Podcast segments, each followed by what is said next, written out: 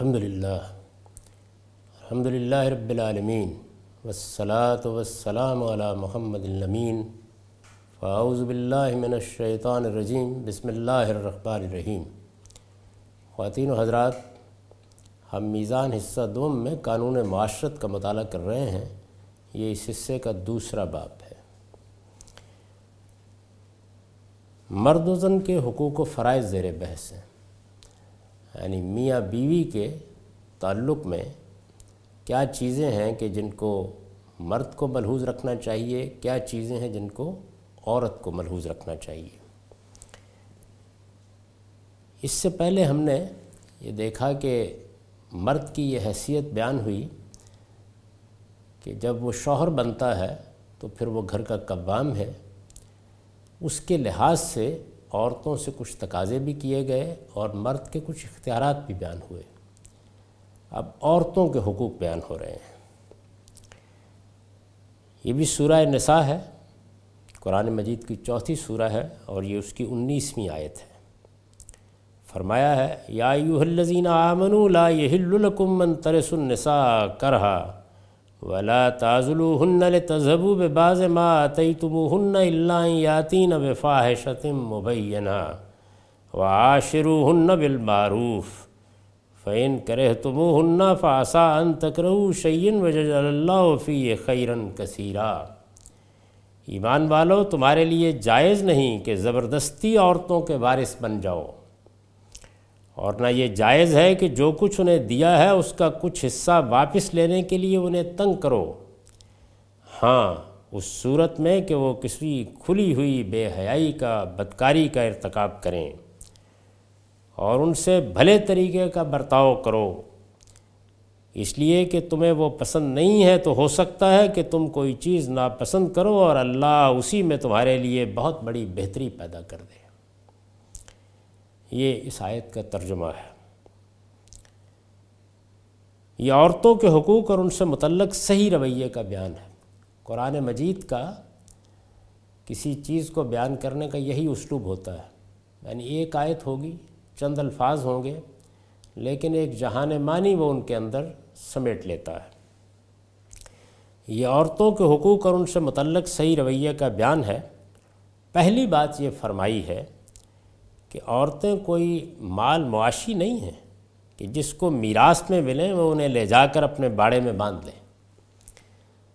یہ بڑی بدقسمتی کی چیز تھی کہ جس وقت قرآن نازل ہوا تو ایک رواج یہ بھی تھا عربوں میں بالخصوص کہ کوئی آدمی دنیا سے رخصت ہو گیا ہے تو جیسے اس نے پیچھے مال چھوڑا ہے، بیڑ بکریاں چھوڑی ہیں، کوئی جائیداد چھوڑی ہے عورتیں بھی ایک مال کی طرح کی چیز ہیں اور اس پر بھی اس کے وارث آ کے اپنا حق جتائیں گے۔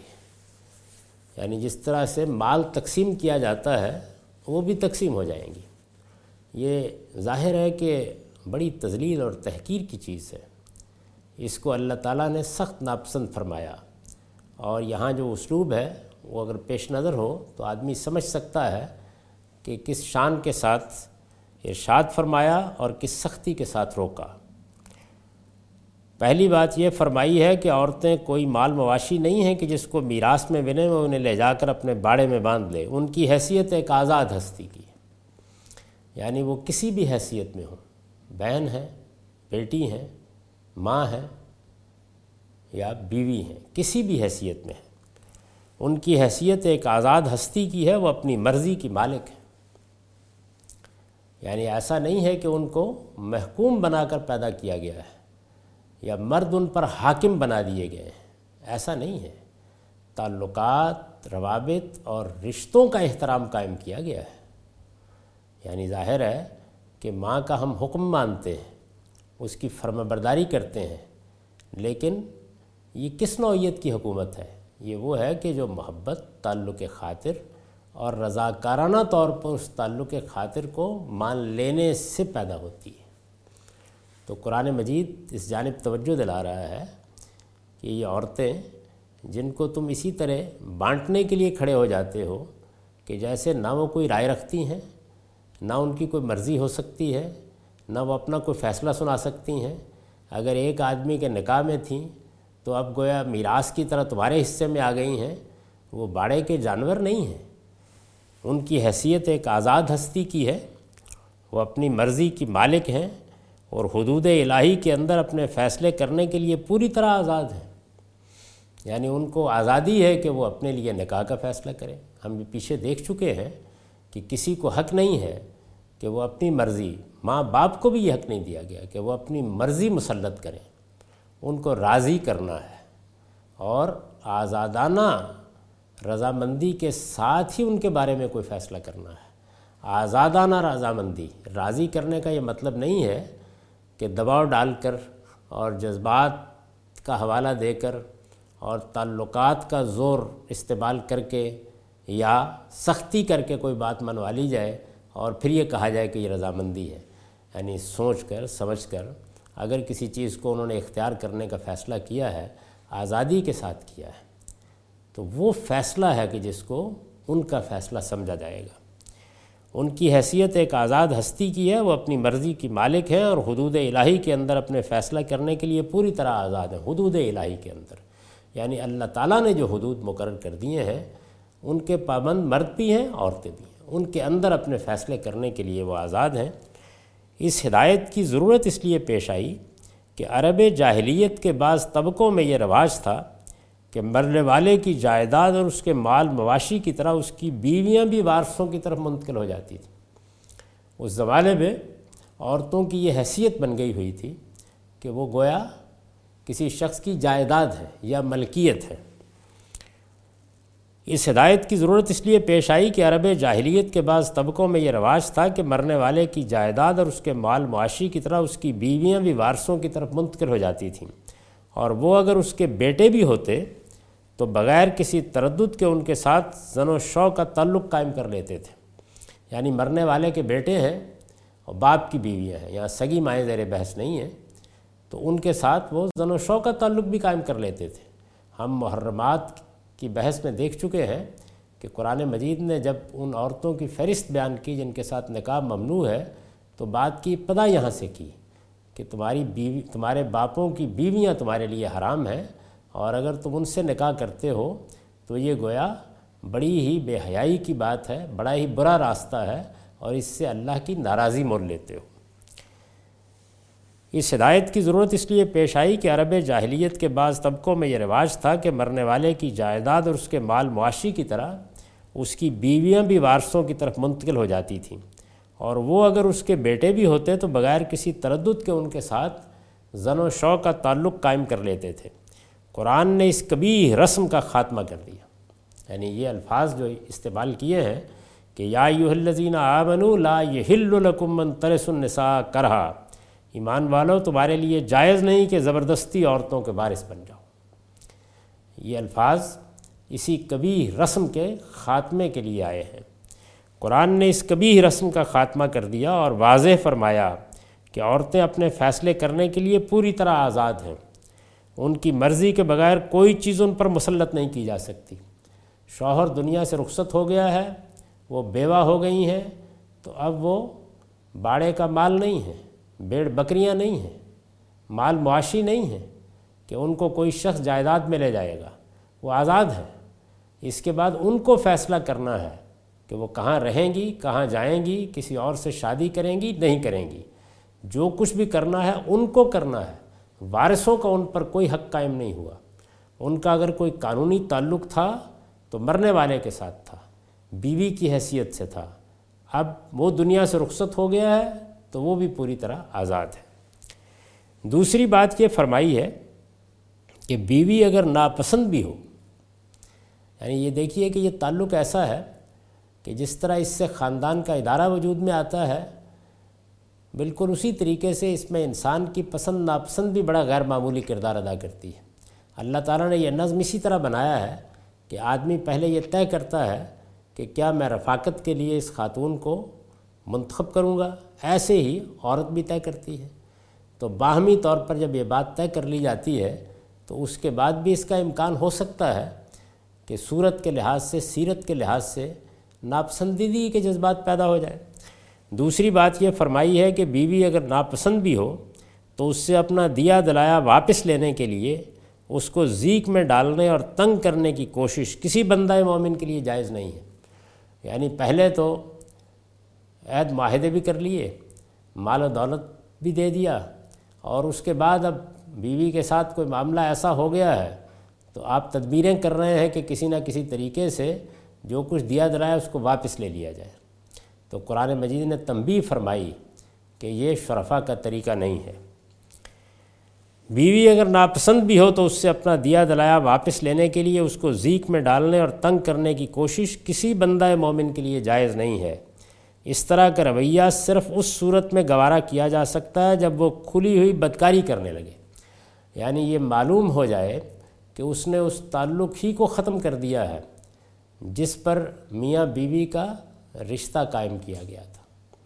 کھلی ہوئی بدکاری یعنی محض اندیشہ نہیں، محض امکان نہیں، محض بدگمانی نہیں، کھلی ہوئی بدکاری فواہشت مبینہ کے الفاظ ہیں، واضح ہو گئی، دو رائے نہیں رہیں ہر شخص نے جان لیا کہ یہ عورت اب اس مرد کے ساتھ یہ کھلی ہوئی بدکاری ہے جس کے بعد وہ یہ کہہ سکتا ہے کہ چونکہ رشتے کی بنیادی ختم کر دی گئی ہے، تو اس لیے جو کچھ میں نے دیا ہے، ممکن ہے کہ اچھے وقتوں میں کوئی جائیداد دے دی ہو، مال دے دیا ہو۔ اب وہ یہ کہہ سکتا ہے کہ یہ سب کچھ تو اسی لیے تھا کہ ہم نے وفاداری کا ایک تعلق قائم کیا تھا۔ اس کے تقاضے مجھے بھی پورے کرنے تھے، اس کے تقاضے تمہیں بھی پورے کرنے تھے۔ جب وہ تعلق ہی اپنی بنیاد پر قائم نہیں رہا، تو اب میرا مال مجھے واپس کر دو۔ صرف یہ صورت ہے۔ اس کے سوا اور کسی صورت میں بھی دیا دلایا واپس لینے کی قرآن اجازت نہیں دیتا۔ مال دیا ہے، جائیداد دی ہے، کچھ بھی دیا ہے۔ اب بھی بھی پسند نہیں رہی، یا علیحدگی کرنے کا ارادہ ہے، یا اس کے ساتھ معاملات اس طرح کے نہیں رہے۔ تو اب آپ ایسے بہانے نہیں تراش کر سکتے کہ جس سے جو کچھ آپ نے دیا تھا وہ واپس لے لیں۔ ایک ہی صورت ہے اور وہ قرآن نے بیان کر دی اور وہ فواہشہ مبینہ، کھلی ہوئی بدکاری کے ارتکاب کی صورت ہے۔ اس قسم کی کوئی چیز اگر اس سے صادر نہیں ہوئی ہے، وہ اپنی وفاداری پر قائم ہے اور پاک دامنی کے ساتھ زندگی بسر کر رہی ہے، تو محض اس بنیاد پر کہ بیوی پسند نہیں ہے، اس کو تنگ کرنا عدل و انصاف اور فتوت و شرافت کے بالکل منافی ہے۔ یعنی قرآن مجید اس کو سخت نوعیت کی کمینگی قرار دیتا ہے۔ کسی حال میں بھی اس کو گوارا نہیں کرتا۔ سختی کے ساتھ یہ کہتا ہے کہ ایسا مت کرو۔ اخلاقی فساد بے شک قابل نفرت چیز ہے۔ یعنی جب کوئی کھلی بدکاری ہو گئی ہے تو پھر تو وہ حرمت ہی قائم نہیں رہی۔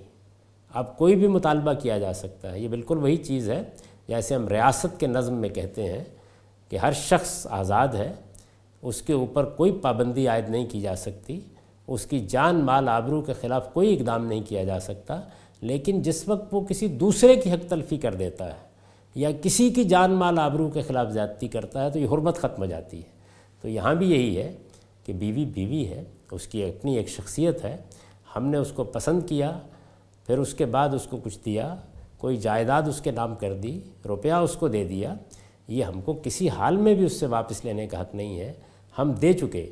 یہ فتوت کے خلاف ہے، یہ شرافت کے خلاف ہے، یہ مردانگی کے خلاف ہے۔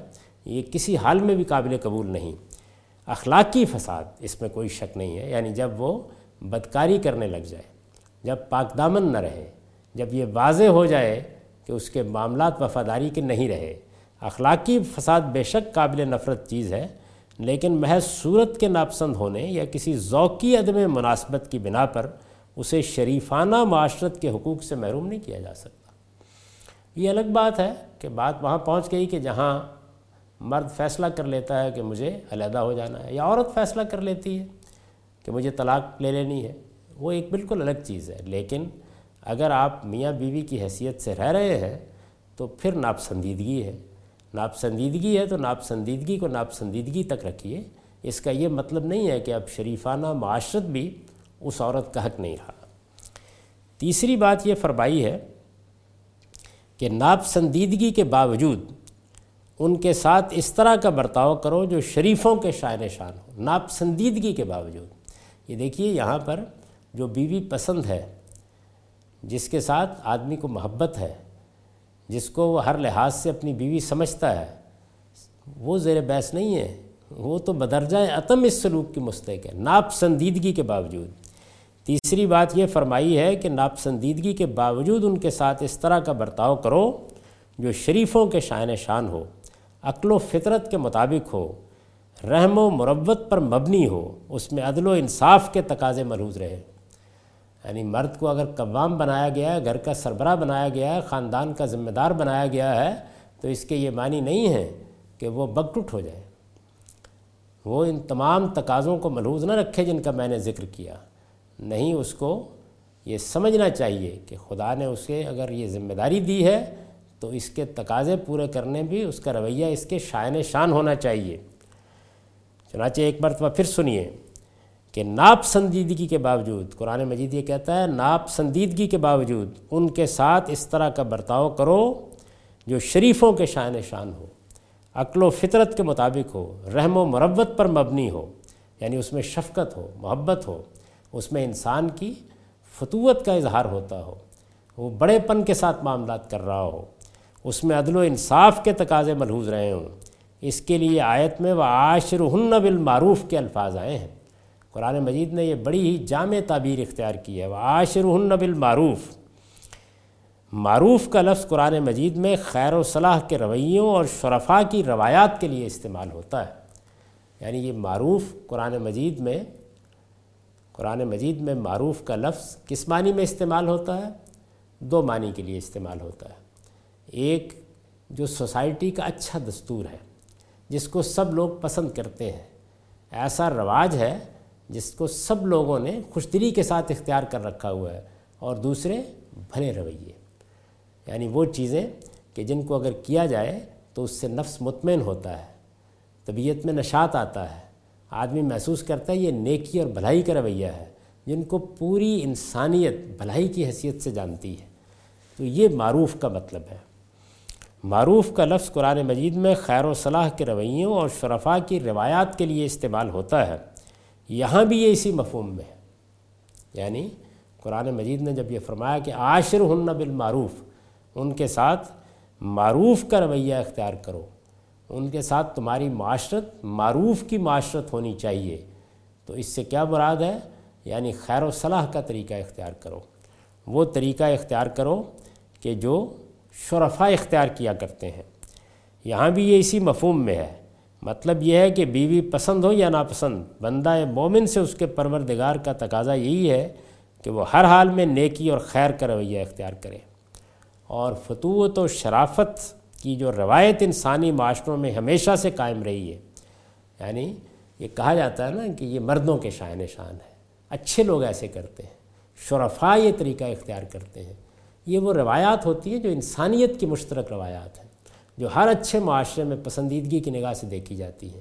وہ بھلے طریقے جن کو نفس انسانی بھلے طریقے سمجھتا ہے، جن کے بارے میں انسانیت کے سامنے اگر وہ بات رکھی جائے تو دو رائے نہیں ہوں گی۔ یعنی ایسا نہیں ہے کہ کچھ اوباش بیٹھ کر ان کو چٹکیوں میں اڑا دیں پوری انسانیت کے اندر بھلے لوگ بیٹھیں اور بیٹھ کر ان سے پوچھا جائے کہ کیا رویہ ہونا چاہیے؟ تو جس رویے کو وہ کہیں کہ یہ اچھا رویہ ہے، وہ معروف ہوگا۔ مدعا یہ ہے کہ بیوی پسند ہو یا ناپسند، بندہ مومن سے اس کے پروردگار کا تقاضا یہی ہے کہ وہ ہر حال میں نیکی اور خیر کا رویہ اختیار کرے اور فتوت و شرافت کی جو روایت انسانی معاشروں میں ہمیشہ سے قائم رہی ہے، اس سے سر منہ انحراف نہ کرے۔ یعنی عدل، ظلم پر تقوی، شرافت، نیکی، یہ وہ چیزیں نہیں ہیں کہ جن کے لیے کسی پیغمبر کی ضرورت ہے کہ وہ آ کے بتائے۔ پیغمبر انسان کے اندر اس علم کی تذکیر کرتے ہیں۔ یعنی انسان نے جو چیزیں معروف کی حیثیت سے مانی ہوتی ہیں، بر کی حیثیت سے مانی ہوتی ہیں، نیکی اور خیر کی حیثیت سے قبول کی ہوتی ہیں، اگر وہ ان کو بلا دے تو اللہ کے پیغمبر آ کے ان کی تذکیر کرتے ہیں۔ ان کی بنیاد پر قانون سازی کرتے ہیں۔ وہ پہلی مرتبہ ان کا شعور دینے کے لیے نہیں آتے۔ معروف کیا ہے؟ نیکی کیا ہے؟ خیر کیا ہے؟ بھلائی کیا ہے؟ بر کیا ہے؟ یہ وہ چیزیں جن کو انسان جانتا ہے اور یہ انسانیت کی مشترک میراث ہے۔ یعنی جس طریقے سے انسان کے اندر ایک حصے جمالیات ہے کہ جو یہ جان لیتی ہے کہ پھول کی پتیاں کتنی خوبصورت ہیں، چمنزار کتنے خوبصورت ہیں اور کانٹے کیسی تکلیف پیدا کرتے ہیں۔ یہ چیزیں ایسی نہیں ہیں کہ جو سکھانے کے لیے وہی کی ضرورت ہے۔ انسان کے باطن میں یہ علم ودیت کر دیا گیا یہ بھی خدا کی وہی ہے، لیکن یہ ہر انسان کو براہ راست دی گئی ہے۔ اس کے بعد جب انبیاء علیہ السلام آتے ہیں، تو وہ اسی وہی کی تذکیر کرتے ہیں۔ جو کچھ اندر ہے، جو کچھ باطن میں ہے، اسی کو ظاہر میں سامنے رکھتے ہیں۔ اس میں اگر کہیں کوئی غلطی ہو رہی ہے، کیونکہ انسان کا معاملہ یہ ہے کہ وہ اپنی فطرت کو مسخ بھی کر لیتا ہے۔ اس کو چونکہ ارادہ و اختیار دیا گیا ہے، تو بعض اوقات اپنے ارادے اور اختیار کے سوئے استعمال سے معروف کو منکر اور منکر کو معروف بھی بنا بیٹھتا ہے۔ یہ کوئی پوری انسانیت کی سطح پر نہیں ہوتا۔ لیکن بعض معاشروں میں، بعض جگہوں پر، بعض افراد کے ہاں بعض قبیلوں میں کوئی ایسی کبھی چیز وجود میں آ جاتی ہے۔ انبیاء علیہ السلام اس کی تصحیح کرتے ہیں۔ مدعا یہ ہے کہ بیوی پسند ہو یا ناپسند، بندہ مومن سے اس کے پروردگار کا تقاضا یہی ہے کہ وہ ہر حال میں نیکی اور خیر کا رویہ اختیار کرے۔ اور فتوت و شرافت کی جو روایت انسانی معاشروں میں ہمیشہ سے قائم رہی ہے، اس سے سر منہ انحراف نہ کرے۔ یہ جو کچھ میں عرض کر رہا ہوں، یہ قرآن مجید نے ایک لفظ میں سمیٹ دیا ہے۔ عاشر ہن بالمعروف۔ چنانچہ فرمایا ہے کہ ناپسندیدگی کے باوجود شوہر اگر اس سے اچھا برتاؤ کرتا ہے تو ہو سکتا ہے کہ دنیا اور آخرت کی برکتوں کے بہت سے دروازے اسی کے ذریعے سے اس کے لیے کھول دیے جائیں۔ یہ بہت بڑی بشارت ہے۔ یعنی اللہ تعالیٰ کہتے ہیں کہ اگر بیوی ناپسند ہے اور تم یہ سمجھتے ہو کہ اس کے باوجود کہ وہ ناپسند ہے، مجھے اسے اپنے نکاح میں رکھنا ہے۔ اور نہ صرف یہ کہ نکاح میں رکھنا ہے، بلکہ اس کے ساتھ مروت کا، شرافت کا، محبت کا معدت کا رویہ اختیار کرنا ہے، اس کے حقوق فراغ دلی سے ادا کرنے ہیں، عدل و انصاف کے ساتھ معاملہ کرنا ہے، تو اللہ تعالیٰ اس کا جو اجر دے گا، اس کا تم تصور نہیں کر سکتے۔ تو اگر آپ دنیا کے ساتھ آخرت کو ملا کر دیکھتے ہیں، تو پھر یہ دیکھیے یہ کیسی غیر معمولی نصیحت ہے۔ یعنی اس کا نتیجہ، اس اثار کا نتیجہ، اس احسان کا نتیجہ، اس عدل کا نتیجہ، اس شرافت کا نتیجہ آخرت کی ابدی زندگی میں، ابدی نعمت کی صورت میں ملنے والا ہے۔ اس آخری بات کے لیے جو الفاظ آیت میں آئے ہیں، استاذ امام امین حسن اصلاحی نے ان کی وضاحت میں لکھا ہے۔ یہ جو آخری بات ہے، یہ آخری بات کن الفاظ میں بیان ہوئی ہے؟ آیت کو پھر دیکھ لیجیے۔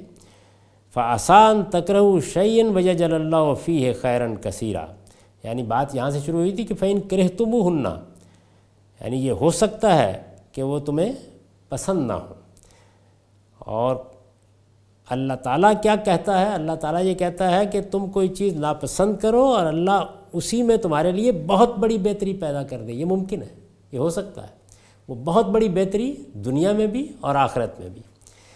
اس آخری بات کے لیے جو الفاظ آیت میں آئے ہیں، استاذ امام امین حسن اصلاحی نے ان کی وضاحت میں لکھا ہے، یہاں لفظ اگرچہ اسا استعمال ہوا ہے یعنی جو لفظ استعمال ہوا ہے وہ کیا ہے؟ اسا ان تک رہو شعین یہاں لفظ اگرچہ اسا استعمال ہوا ہے، جو عربی میں صرف اظہار امید اور اظہار توقع کے لیے آتا ہے۔ یعنی تم توقع رکھو، تم امید کرو۔ اگر آپ لفظی ترجمہ کریں تو یہ ہوگا کہ اللہ اس میں تمہارے لیے کوئی بڑی برکت پیدا کر دے۔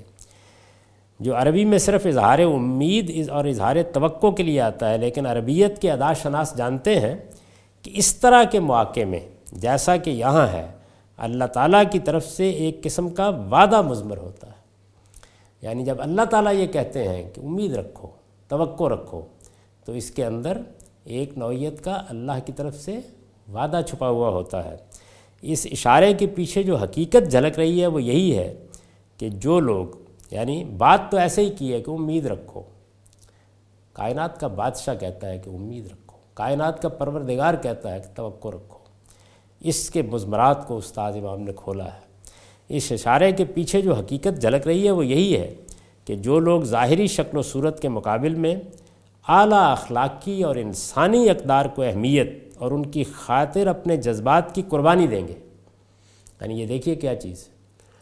یعنی ایک چیز ناپسند ہے۔ ناپسند ہونا اس پر تو انسان قابو نہیں پا سکتا۔ یعنی یہ تو انسان کا فطری احساس ہے۔ جس کے تحت چیزیں صورت کے لحاظ سے بھی بعض اوقات ناپسند ہو جاتی ہیں، سیرت اور کردار کے لحاظ سے بھی، رویوں کے لحاظ سے بھی۔ وہ یہی ہے کہ جو لوگ ظاہری شکل و صورت کے مقابل میں اعلیٰ اخلاقی اور انسانی اقدار کو اہمیت اور ان کی خاطر اپنے جذبات کی قربانی دیں گے، ان کے لیے اللہ تعالیٰ کی طرف سے خیر کثیر کا وعدہ ہے۔ یہ دو چیزوں کا تقابل ہے۔ یعنی خیر کثیر یعنی بہت زیادہ بھلائی، بہت زیادہ خیر۔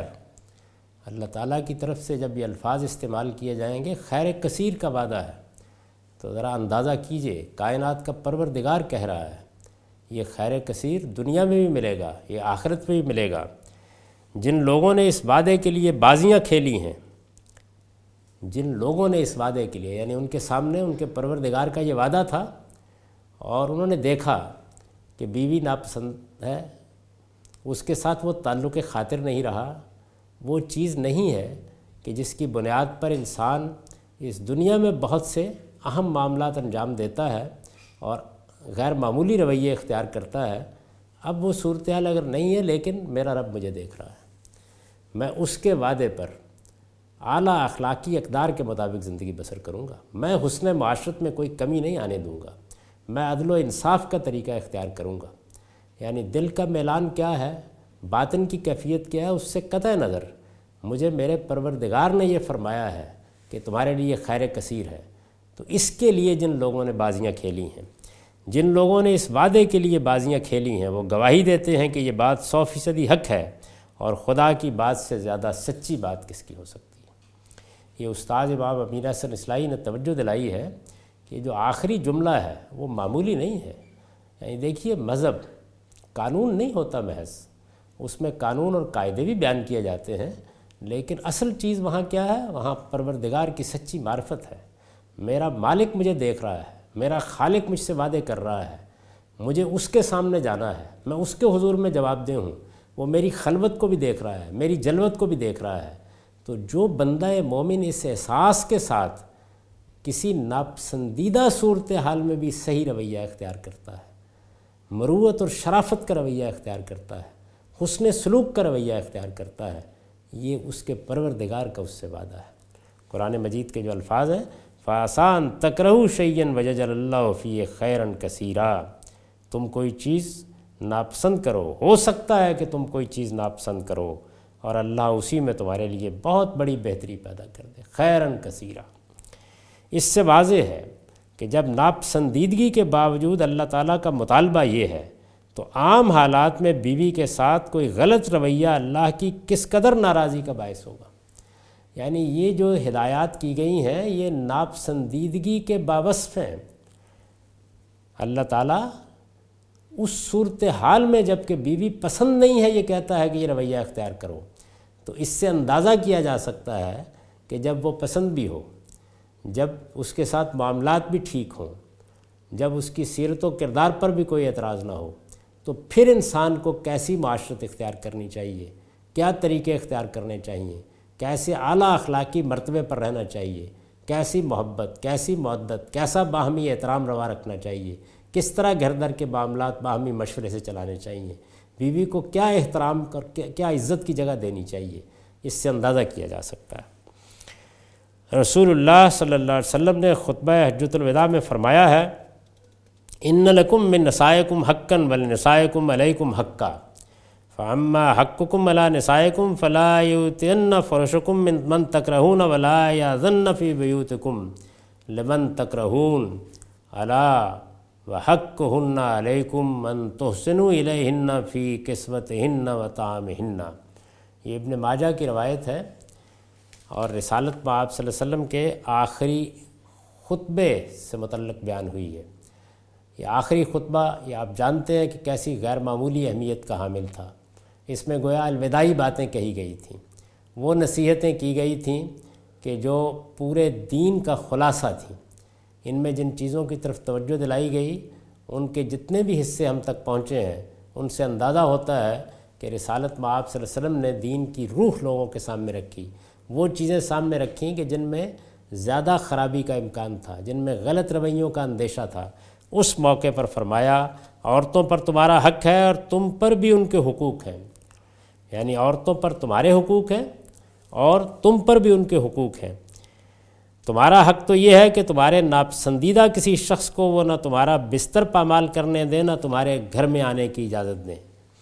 سنو، اور ان کا حق یہ ہے کہ اپنی سطاعت کے مطابق انہیں اچھے سے اچھا کھلاؤ اور اچھے سے اچھا پہناؤ۔